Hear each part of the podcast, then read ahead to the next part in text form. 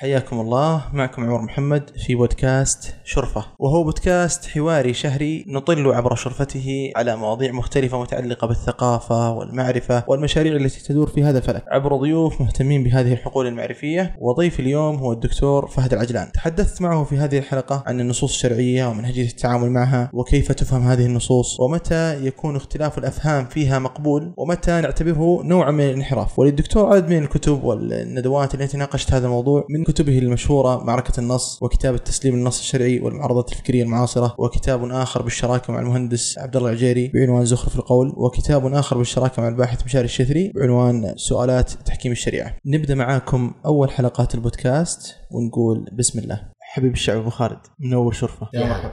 حياك الله شيخ بداية من بداية الحديث في هذا الحوار أبغى أستفتح بسؤال قضية اهتمام الدكتور فهد بمنهجيه التعامل مع النصوص ومناقشه الفهم المنحرف متى بدأ وليش هذا الموضوع مهم في نظرك؟ حتى اللي يتابع نشاط الدكتور يجده في تويتر يعني دائما إذا ظهرت قضية مجتمعية فيها انحراف في الفهم الشرعي الدكتور يبادر يكتب تغريدات يعلق في مقال. اولا أحييك أخي عمر وأحيي الإخوة والأخوات جميعا. ما يتعلق بالتعامل مع الإشكالات والاجتهادات والانحرافات المتعلقة بالأحكام الشرعية والنصوص الشرعية المعاصرة. حقيقة بدأت العناية أو قوية العناية بها على المستوى الشخصي بعد دخول الإنترنت.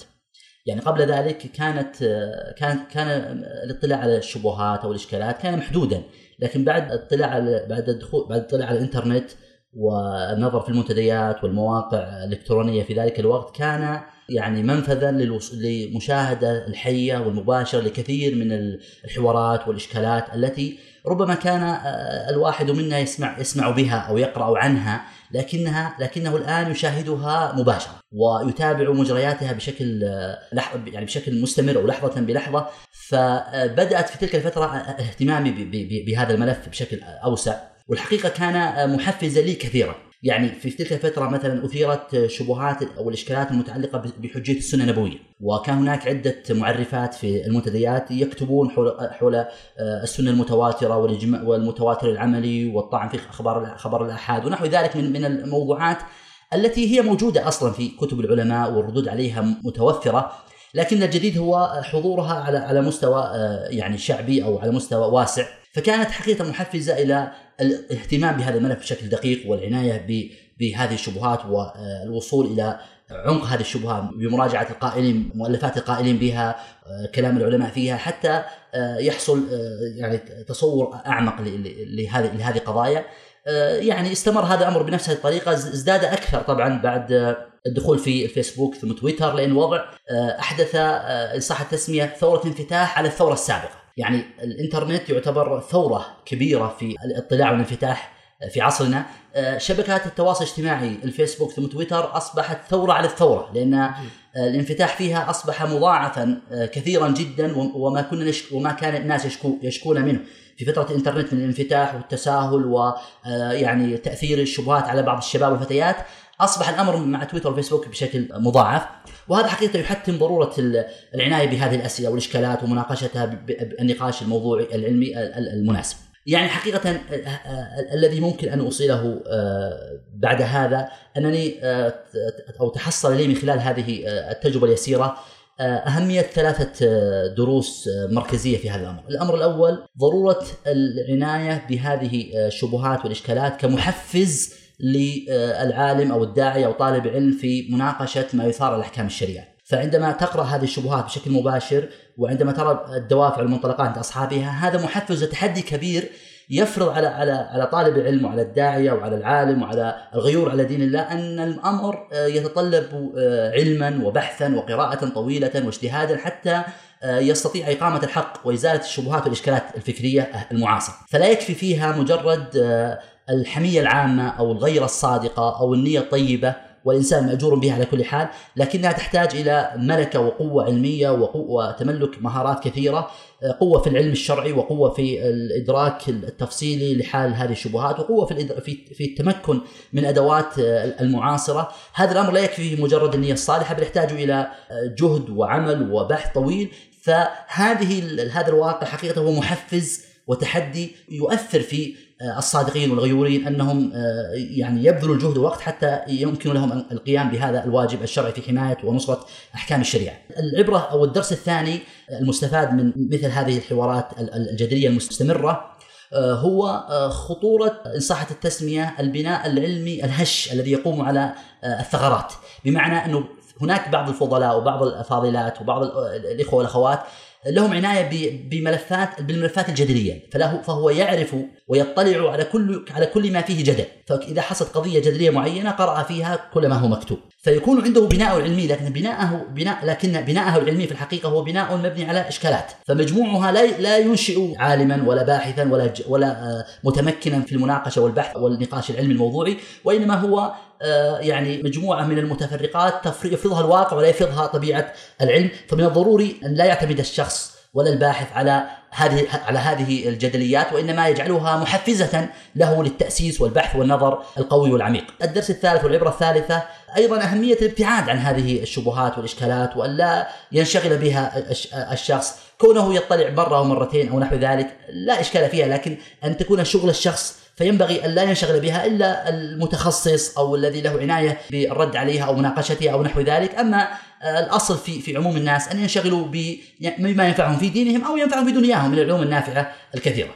طيب دكتورنا فهد أرجع خطوة ورا بس أسأل عن النصوص الشرعية، إيش المقصود بالضبط من هذا المصطلح؟ عندما نقول النصوص الشرعية نقصد الدلائل الشرعية التي لا معارض لها، فعندما نقول فلان يعارض النص الشرعي أو هذا المذهب أو هذا الاتجاه يخالف النص الشرعي لا نقصد يخالف مجرد مثلا حديث أو أو مفهوم آية قد يكون محتملا إلى أكثر من دلالة، فالمقصود بالنص الشرعي هي الدلالة الشرعية التي لا معارض لها، بمعنى آية آية من كتاب الله أو حديث صحيح عن النبي صلى الله عليه وسلم لا معارض له. بمعنى لا يقول أحد أن هناك حديث آخر نسخه أو خصصه أو قيده أو هناك حديث أقوى منه. هذا لا يقال لا يقال عندنا نص هنا إنما يقال هنا نص محتمل.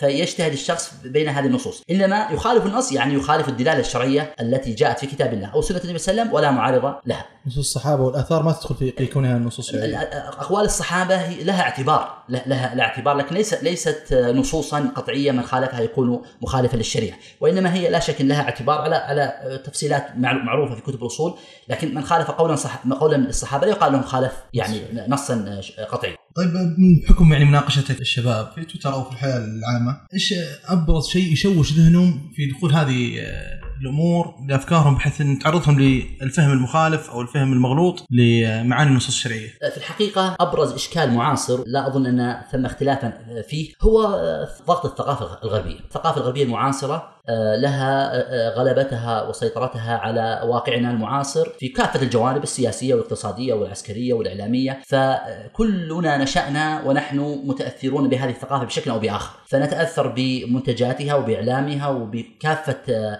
أدوات التواصل معها. فلا شك إن هذا هو أعظم أثر على التحريف المعاصر للنصوص للنصوص الشرعية. يعني وهو في الحقيقة إذا كان العلماء السابقون يتكلمون عن ما يسمى بنازلة فقهية وهي حالة جديدة لم تكن موجودة عند المتقدمين فضغط الثقافة المعاصره الغربية المعاصرة أوجدنا ما يمكن نسميه واقع نازل الواقع كله نازل واقع كله جديد لم يكن معتادا ولا معروفا في التاريخ الإسلامي أن تكون ثقا أن تكون ثم ثقافة مسيطرة ولها الغلبه والقوة كمثل حال واقعنا المعاصر. فهذا الحقيقة هو المؤثر في كل الإشكالات ولأجل ذلك. بكل وضوح نقول أي حكم وأي نص شرعي لا تجد الثقافة الغربية معه اشكالا فليس لأحد معه أي إشكال. وهذا نقولها حقيقة نقولها بكل أسف. ولا كل الشبهات الموجودة. بالضبط بالضبط. ما دام أن الثقافة الغربية لا تملك ولا تحمل أي عداء أو رفض لأي حكم أو حتى لا تملك عداء شديدا له فلن تجد احدا يتكلم فيه. خذ مثلا ما يتعلق بالعبادات الشرعية ما يتعلق بالصلاة والزكاة والصيام والحج. لا لا تكاد تجد احدا يعترض عليها إلا بشكل نادر جدا. لأن الثقافة الغربية لا تمت... لا يعني لا تحمل اشكالا مع مع الحالة التعبدية للشخص. إن الشخص يتعبد بأي طريقة يشاء. ليس عندهم إشكال. لأنه يرون هذه هذا اختيار شخصي وهو يلبي احتياجا روحيا عندك فاختر أي طريقة كانت. فلا تجد أحد يستشكل في في في موضوعات الصلاة ولا يثير عليها مقاصد ولا خلاف ولا منهج ولا أي شيء. إنما إذا انتقلنا إلى الجانب الذي يثير الغرب الغبار عليه تجد إشكالات أكثر. وكلما كلما ازداد الرفض الغربي والثقافة الغربية لأي قيمة ازداد إشكال عليها أكثر. فمثلا أحكام المرأة أحكام التعامل مع الكافر تحكيم الشريعة لأن الضغط الغربي كبير عليها والرفض الغربي كبير عليها وهي تنافي آه، اصولا وقيما كبيرة في الثقافة الغربية تجد الاشكال كبيرا جدا عليها. في الحقيقة هذا هو السياق وهذا هو الروح وهذا هو الجاذبية الحقيقيه تجمع كل الشبهات المعاصره ولأجل ذلك يعني من يريد صيانة نفسه وحماية دينه ودينه والتمسك بالثوابت الشرعية آه، لا يكفي فقط الجانب العلمي بل يجب أن يتربى ويربي نفسه ويعزز في قلبه الاعتزاز بالدين. والفخر والسمو بالثقافة ودينه وهويته والاستعلاء عن الثقافة الغربية. كون الغرب أو الشرق تسلط علينا آه، لقوته العسكرية والاقتصادية والسياسية لا يعني أن أتنازل له عن ثقافتي وفكري وروحي. فله سلطة على قد يتسلط المتغلب أو المحتل على جسدي. قد يقتلني يسجنني لكن ليس ثم أي حاجة أن يتسلط على أفكاري ومفاهيمي التي آه، هي في الحقيقة أسمى وأشمخ وأعلى من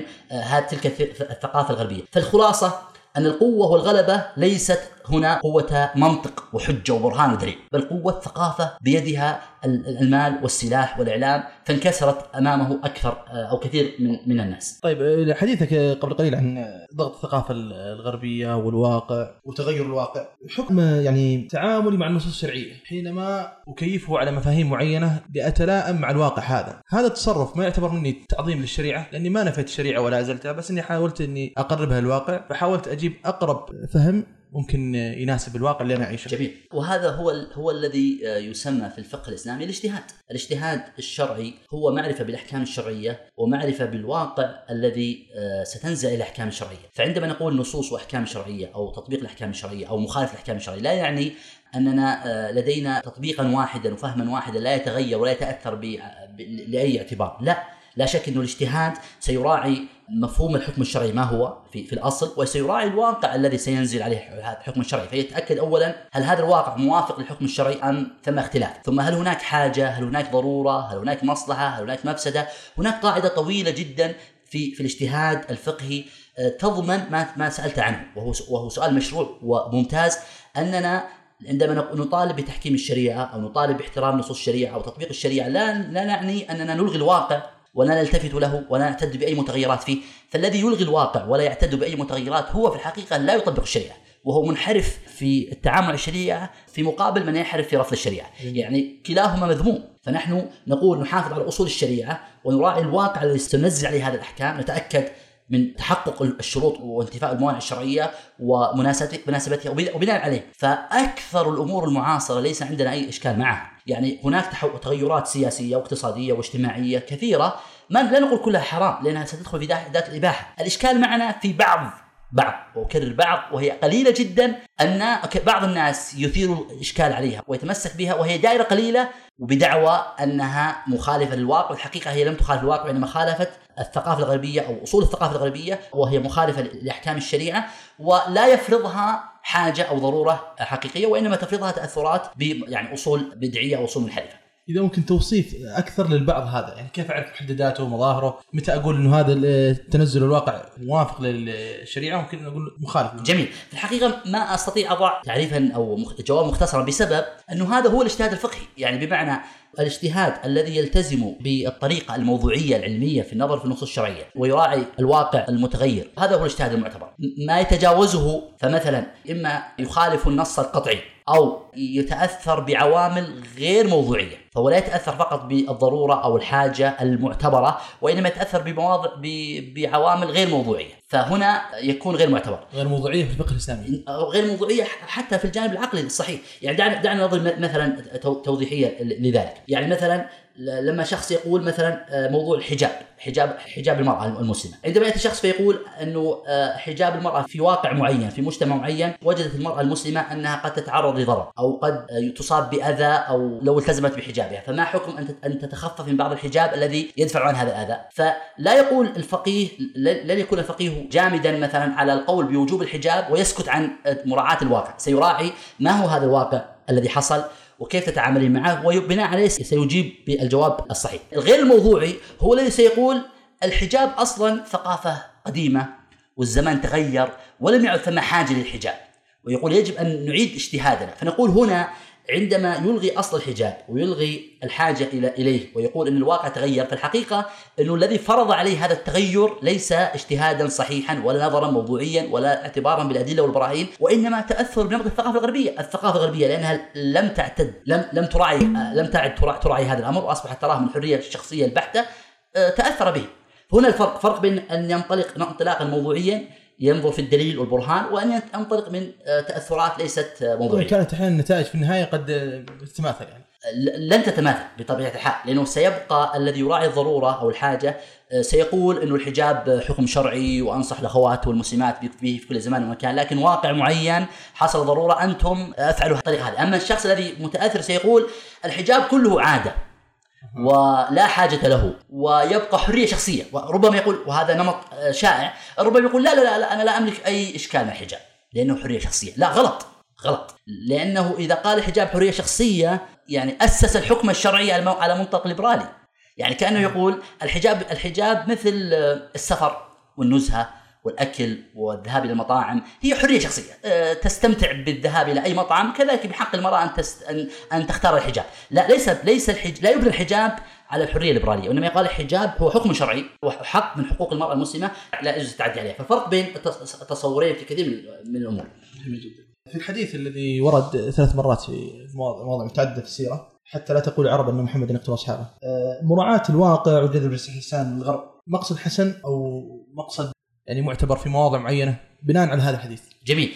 آه، طبعا هذا حديث فعلا كما ذكرت تكرر في في في أكثر من واقع في في السيرة النبوية عندما يقول النبي صلى الله عليه وسلم لا يتحدث الناس أن محمدا يقتل أصحابه، فترك النبي صلى الله عليه وسلم إقامة بعض الشرع مراعاة للمفسدة المترتبة على آه، تصورات الناس، وهذا لا شك إنه في الأصل معتبر، يعني في الأصل مراعاة الصورة الحسنة والسمعة الطيبة للإسلام والمسلمين هذا مقصد شرعي، وكل اجتهاد آه، يسعى إلى تحقيق هذا الأمر بقول أو فعل أو برنامج أو نشاط أو آه، أو سواء بقول أو فعل أو حتى بسلوك عملي لا شك إنه آه، جميل ورائع وهو محقق لمقصد مقصد الشريعة أن نقدم صورة حسنة للإسلام لأن هذه ستكون سببا لدخولهم في الإسلام ومن أعظم المقاصد التي يجب أن يحملها المسلم دعوه دعوة الناس إلى إلى دين الله.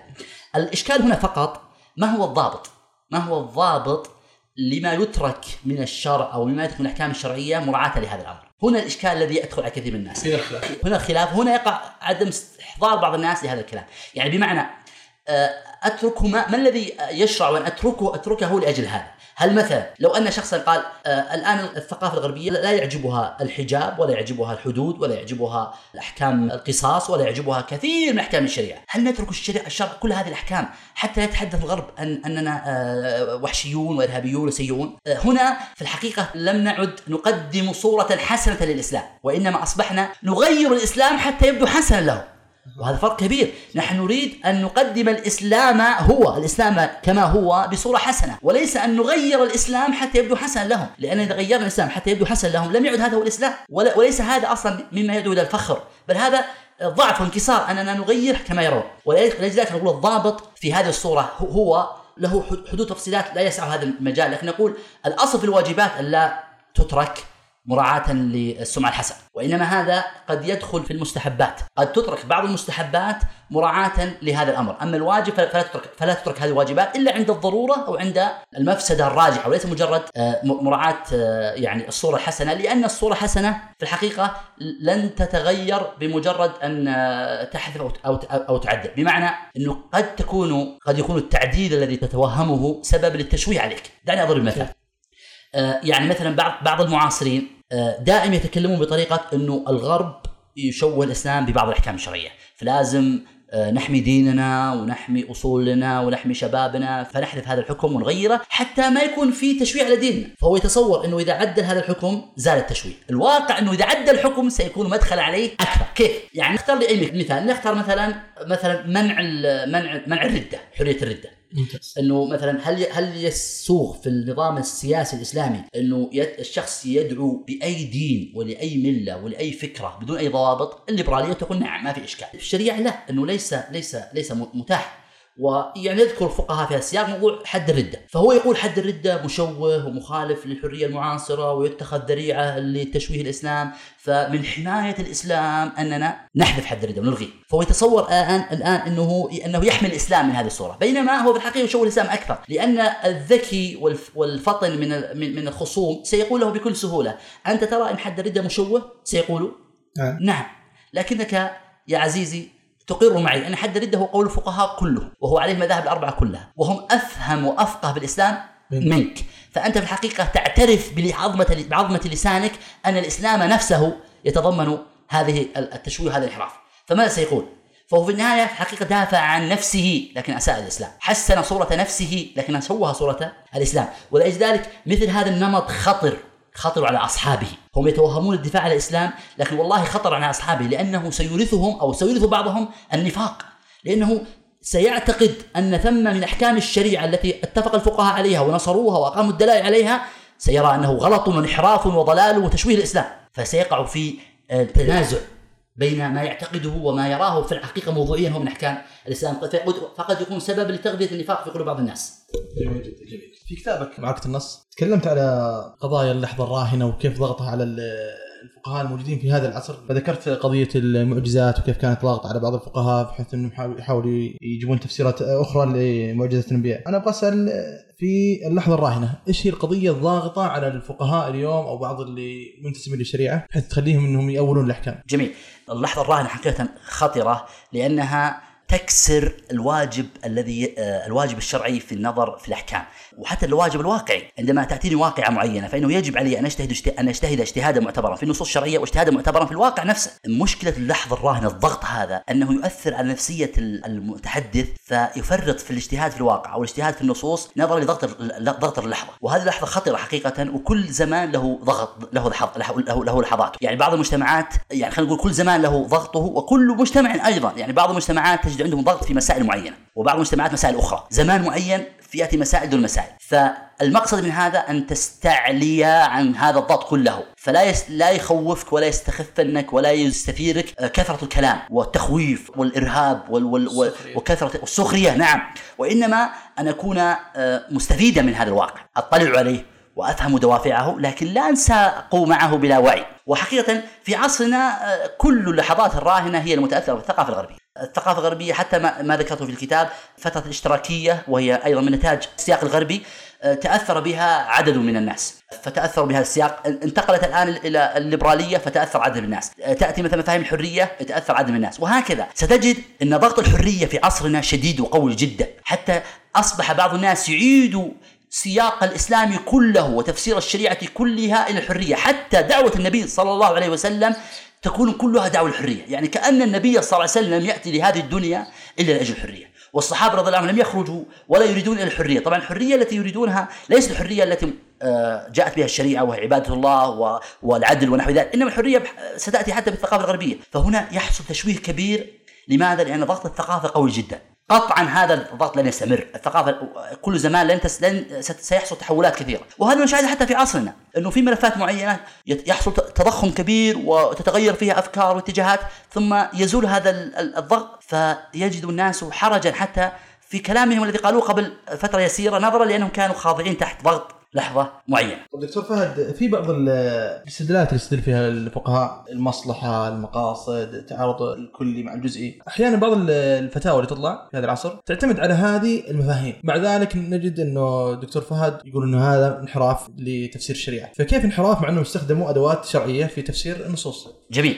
ولأجل ذلك نحن ليس عندنا إشكالية مع المصلحة ولا مع المقصد ولا مع هذه المفاهيم لأنها هي حقيقة مفاهيم شرعية. إشكاليتنا هو في الاستغلال السيء لها وإعمالها بغير بغير الطريقة الشرعية. ولأجل ذلك يحق لصاحب هذا السؤال أن يسأل آه، ما الخطأ الذي وقعوا فيه؟ ولأجل ذلك لما أكتب أو يكتب غيري في هذه الموضوعات لا, لا, نقول فقط أنتم انحرفتم وإنما نبين وما وجه الانحراف لا نقول أن هذه مصلحة فاسدة. إنما نبين لماذا أصبحت هذه المصلحة منحرفة. و- وأما أصل الاستدلال بالمصلحة أو أصل الاستدلال بالمقاصد فهو معتبر، لكن الإشكال أنهم يأخذون فقط المصطلحات ويوظفونها بسياق مختلف، ولذلك سميتها في أحد المقالات بفكرة الأوعية الفارغة، الأوعية الفارغة، مقصودي بهذا الكلام إنه الأوعية الفارغة هي مفاهيم جميلة، مصلحة، مقصد، تقديم مثلا آه، الدليل الأقوى، تعارض النصوص، الترجيح، مفاهيم والاجتهاد والقياس مفاهيم جميلة ورائعة وتحتها تفصيلات فقهية منضبطة ولها حدود معينة. بعض الناس لا يعرف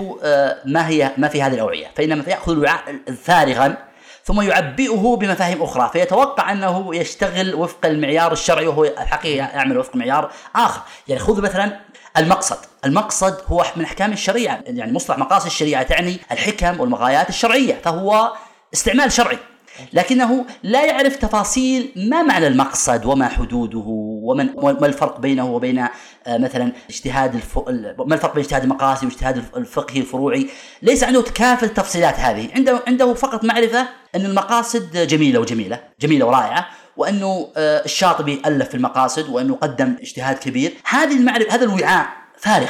فيأتي أحد ويعبئه له ويقول أننا عندنا اجتهاد مقاصدي وعندنا اجتهاد فقهي، الاجتهاد المقاصدي اجتهاد حر منفتح ومطلع، واجتهاد المقاصد الفقهي اجتهاد حرفي ظاهري نصي، الاجتهاد المقاصدي نحتاجه في عصرنا لأن عصرنا عصر متغيرات، واجتهاد الفقه وهكذا يبدأ يعبئها بمفاهيم خاطئة، ويدخل هنا حتى التصورات العلمانية والحداثية تتعبى في المقاصد. ولذلك حتى بعض الحداثيين صرح بهذا أننا سنأتي بمقاصد العصر ونصبها في مقاصد الشريعة. فيقول ما هي مقاصد العصر؟ الحرية الليبرالية العلمانية ما شئت من هذه المفاهيم. يقول إح- أحضر هذه المفاهيم وصب وصبها في وعاء المقاصد. ثم تكلم بالمقاصد. هنا الاشكاليه ان الوعاء فارغ لكنه الحقيقة ليس معبئا بوفق الأحكام الشريعة. ودعني استطرد قليلا بما أن تكلمنا عن المقاصد.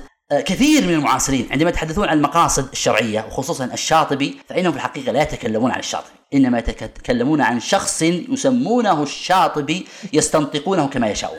وهذه في الحقيقة يعني آه هي آه يعني شيء مؤسف و آه يعني لكنه واقع آه منتشر. يعني يتصور أن المقاصدي كأنه آه آه، أحد الحداثيين المعاصرين الذي آه، قد لا يتجاوز النصوص الشرعية ولا ولا يعني ينزعج من أي نص فروعي ويحرص على على التمسك بالقضايا والكبرى والقضايا الكلية الو- ال- ال- الواسعة.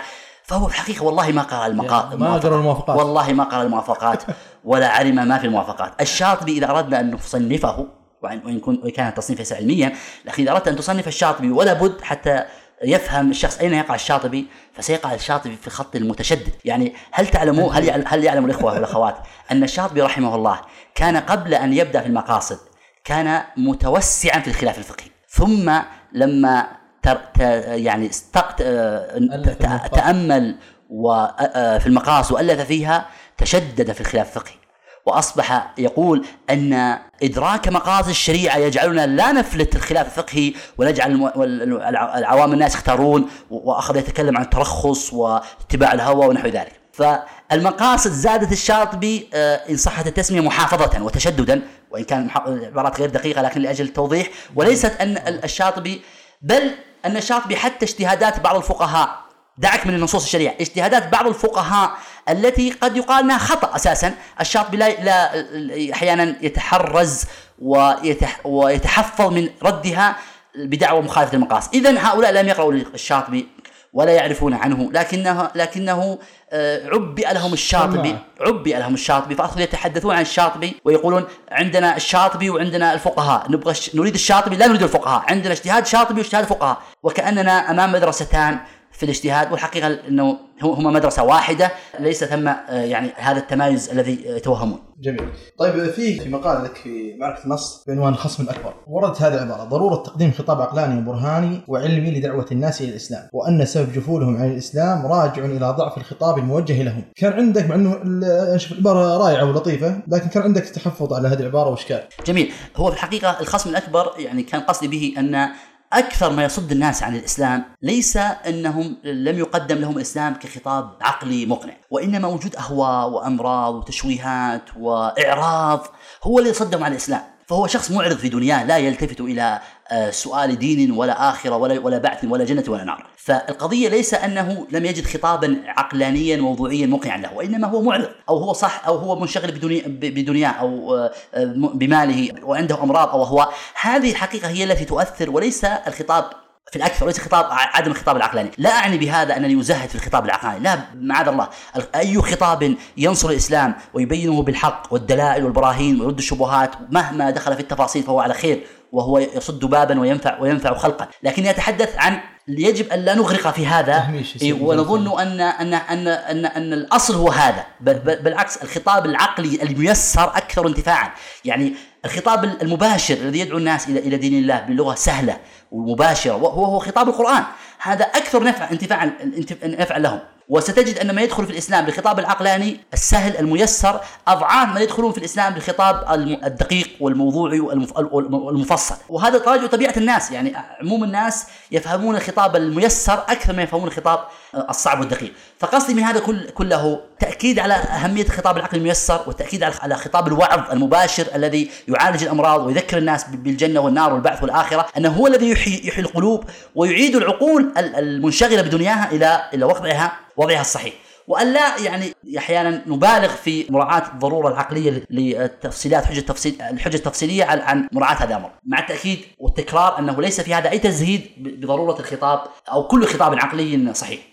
جميل جميل. في مصطلح تكلم عليه كثير من المفكرين الإسلاميين والدكتور فهد تكلم عليه أو تكلم فيه اللي هو مصطلح علمنه في الإسلام، إيش المقصود بهذا المصطلح؟ وإيش في مظاهره وإيش في خطوره المصطلح هذا؟ يعني إذا قيل علمه الإسلام أو اسلمه العلمانية المقصود بها هو محاولة التوفيق بين المفهوم العلماني والمفهوم الشرعي، محاولة إيجاد موائمة بين الثق... بين النظرية العلمانية والفكرة العلمانية والاعتقاد العلماني وبين التصورات الشرعية، وهذا للأسف إنها موجودة عند كثير من المعاصرين بل دخلت حتى عند التيار الإسلامي فتبناه بعض بعض الناس غيرة أحيانا أو محبة وصدقا.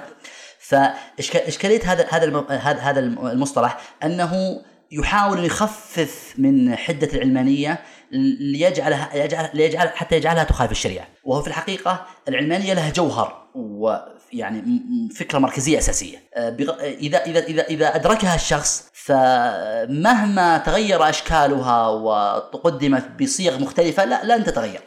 فهي أن العلمانية مشكلتها الأساسية إنها لا تريد مرجعية دينية للحكم. وبس. يعني ما ما ودنا ندخل في التفاصيل العلمانية. العلماني باختص بكل آه، يعني اذا بكل اختصار ان النظام الناس وقانونهم لا يحكم بمرجعية دينية. بمعنى آه، لا يكون هناك شيء يمنع أو يفرض على الناس من منطق ديني، فهم يقولون اعزل الدين عن الدولة، عن النظام، النظام الناس يحكم وفق مصالحهم، وفق مرجعية العقل، وفق وفق أشياء كثيرة، لكن لا تجعل الدين هو هو الحكم في القانون والنظام لأن الدين يعبر عن حالة فردية ويعبر عن اختيار أشخاص معينين وليس هو مرجعية كلية وعندهم تشوهات أصلا في موقفهم من الدين. يرون الدين أساسا آه، غير غير قطعي آه، نسبي ومختلف ومختلف فيه ثم الدين آه، يستغل. عندهم عندهم تشوهات تاريخية في موقفهم من الدين فلا يريدون أن يدخل الدين في الجانب السياسي.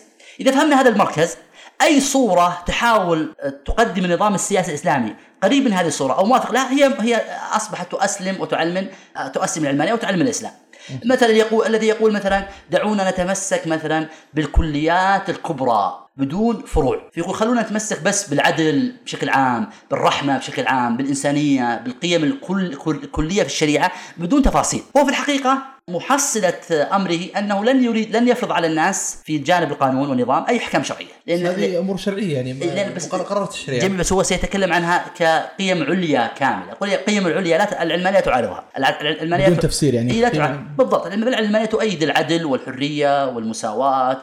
والإنسانية إذا هي قيم عليا كلية تؤيدها العلمانية. الإشكال يصير في الحدود. نعم في الإشكال في التفصيل هي ستفسرها وفق مرجعية العلمانية وهو يقول لا دعونا نتمسك بها ككليات. أه. طيب أين الفروع الشرعية؟ سيلغيها. إذا رجعت وتأثرت بالعلمانية. في الحقيقة عندنا عدة صيغ معاصرة تبناها بعض الناس ومنهم أحيانا بعض الأفاضل لشبهة أو لغلط لأنه ليس كل من وقع في غلط بالضروره يكون يعني يملك عداء للشرع، قد يكون أحيانا عنده عداء للعداء للوحي أو الرفض له، وقد يكون أحيانا بسبب الغلط والشبهه، فهناك عدة صيغ وهي كتبت عنها حتى لا يأخذ الوقت، كتبت عنها مقالة في نفس كتاب معركة النص سميتها مشاريع أسلمت العلمانية، فوضعت سبع ذكرت سبعه صيغ معاصرة. هي في الحقيقة من قبيل اسلمه العلمانية ولا وليست هي موافقة الأصول القطعية الشرعية، ولاحظ أنا أقول أصول القطعيه الشرعيه لا أتكلم عن مجال اجتهاد، فلا أحد يعترض علي أو يفكر أنني أتكلم عن آه، مثلا رأي فقهي، لا أنا أقول أصول قطعية بمعنى لا تحتمل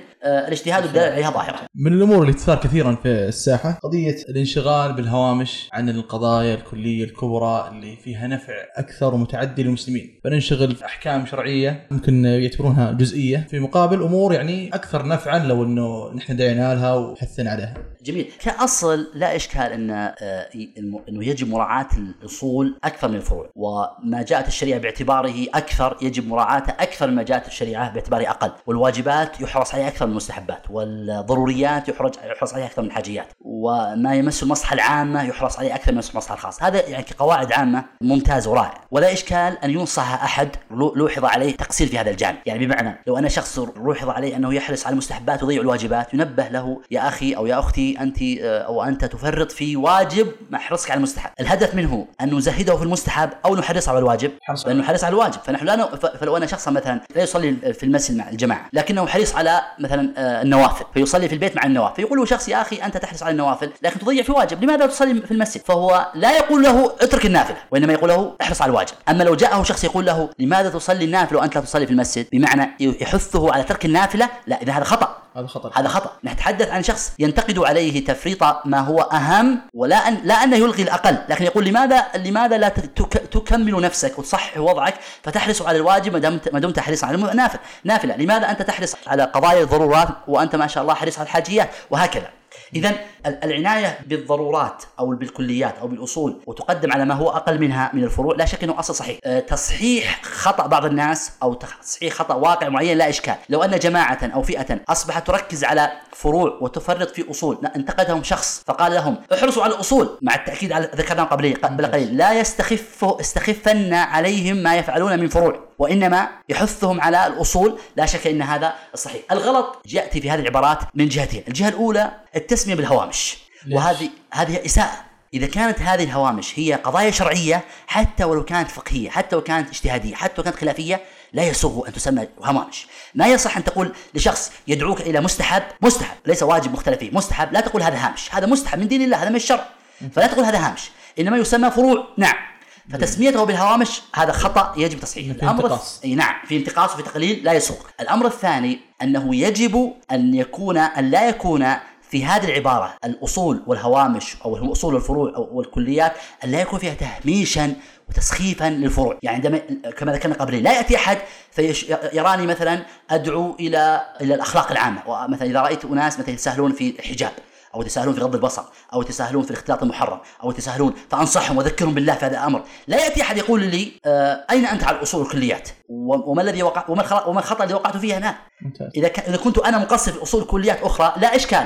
اسندني وادعمني في هذا الموقف واشكرني عليه وحثني أن أفعل ما قصرت فيه. إشكال يذكر إنه الكثرة في هذا الجانب إنك تكاثر نفسك في هذا الجانب. لا إشكال. ما في إشكال في أنا أقصد إذا كان قصده أن يذكرني بواجب فرطت فيه كما سبق ممتاز. فيجب أن لا يزهدني في هذا المعروف. فأنا كما ذكرنا مثال صاحب الصلاة إذا أنا حرصت على موضوع شرعي كالاختلاط مثلا أو الحجاب أو غيره فأنا محمود على هذا الأمر. فأنا فرطت في آخر ذكرني بهذا الآخر لكن ذكرني به بهدف أن تحفزني إلى فعل الآخر وليس بهدف أن تسكتني عن هذا. للأسف أن كثير ممن يقول هذا الأمر ليس هدفهم في الحقيقة أن يحفزك على الأصول والكليات وإنما يسكتك عن هذه الفروع. ولأجل ذلك لو سكت لم أتكلم في الاختلاط ولا الحجاب ولا القضايا هذه لن يقول لي أي شيء. بل لو تكلمت هذه قضايا على الأقل من الشريعة حتى لو قال فيها خلاف أو كذا. لو تكلمت في الرياضة وفي السفر وفي النزهة وفي الأفلام لن يقول لي شيء لن يقول لي انشغل بالأصول. بل سيرى هذا يعني حرية شخصية أو مباحات أو ويتركني. لكن إذا إذا رآني أتكلم في قضايا شرعية ينزعج منها لا يرتاح لها يبدأ يقول أين أنت عن الأصول الكلية؟ اذا أين أنت إذا جاءت هذا السياق؟ في الحقيقة أصبحت توظيف توظيف للاصول الكلية وليس دعوة لها، يعني أنا أميز من أمرين، أميز من شخص يدعوني إلى أصول كلية وأميز من شخص يوظف هذه الأصول لهذا الأمر، ولذلك من الطريف من الطريف مثلا يعني بعض الناس يتحدث كثيرا أين أنتم عن الإسكان؟ أين أنتم عن كذا؟ أين أنتم عن كذا؟ و وهذا جزاه الله خيرا أقول هذه أصول ممتازة وأفك... ويعني حسنة والحث عليها طيب، تدخل أحيانا حسابه في تويتر لا تجده يتكلم عن هذه الموضوعات ابدا بل لا يتكلم عنها إلا لأجل إسكات ال- الاخرين وهذا إشكال إنه يجب أن نكون أيضا واعيين إن لا يعني يكون عندنا آه، وعي بفرق بين التوظيف و- والدعوة الحقيقة. إذا باختصار نقول كلها من الدين الأصول الكلية والفروع كلها يجب القيام عليها كلها يثنى على صاحبها. إذا حصل تقصير من أحد في إهمال شأن من الدين فينصح على إكماله مع أهمية أن لا يزهد في, في هذا الأمر. وإذا, وإذا, وإذا تقررت هذه القواعد سيتبين لنا أنه في الحقيقة التفريط فيما يسمونه الأصول والكليات ليس سببه انشغال الناس بال- بالفروع. يعني الظن بأن الناس مقصرون مثلا مشكلة الفقر مثلا. يقول مشكلة الفقر من الأصول الكلية المهمة. هل الفقر في مجتمع معين حصل لأننا منشغلين بقضايا آه، هامشية أو فرعية؟ حقيقة علاج مشكلة الفقر علاج مشكلة الإسكان علاج مشكلات الكبرى لا يكون لأننا منشغلين بقضايا أخرى. هذه لها أسباب ولها آه، عوامل آه، الحل الصحيح ليس أن تلاحق الناس وتسكتهم، بل أن توجد الأسباب المحققية المؤثرة في آه، بحل هذه هذه المشكلات. جميل جدا. دكتور ابو خالد شرفت ونورت بودكاست شرفة. شكرا لك أخي عمر وسعدت بهذه الدقائق معكم وشكرا للإخوة والأخوات جميعا. نسأل الله لنا ولكم التوفيق والسداد في أمور ديننا ودنيانا. والله تعالى أعلم. قبل أن أختم الحلقة أحب أن أوجه شكر خاص لك أنت يا من تستمع لهذا البودكاست على أن منحتني هذه الدقائق من وقتك الثمين للاستمتاع والاستماع لهذه الحلقة. وبإذن الله تكون الحلقات القادمة أفضل وأجمل وأحسن. ولا تنسون تشاركون الحلقة هذه مع أحبابكم وأصحابكم في جروبات الواتساب في تويتر. وفي وصف الحلقة تجدون رابط لكتب الدكتور فهد العجلان من متجر البيان. حاولت أتواصل معاهم وجبت لكم كود خصم عبارة عن 20% من إجمالي المشتريات. الله يسعدكم ويرضى عليكم. ودمتم بود.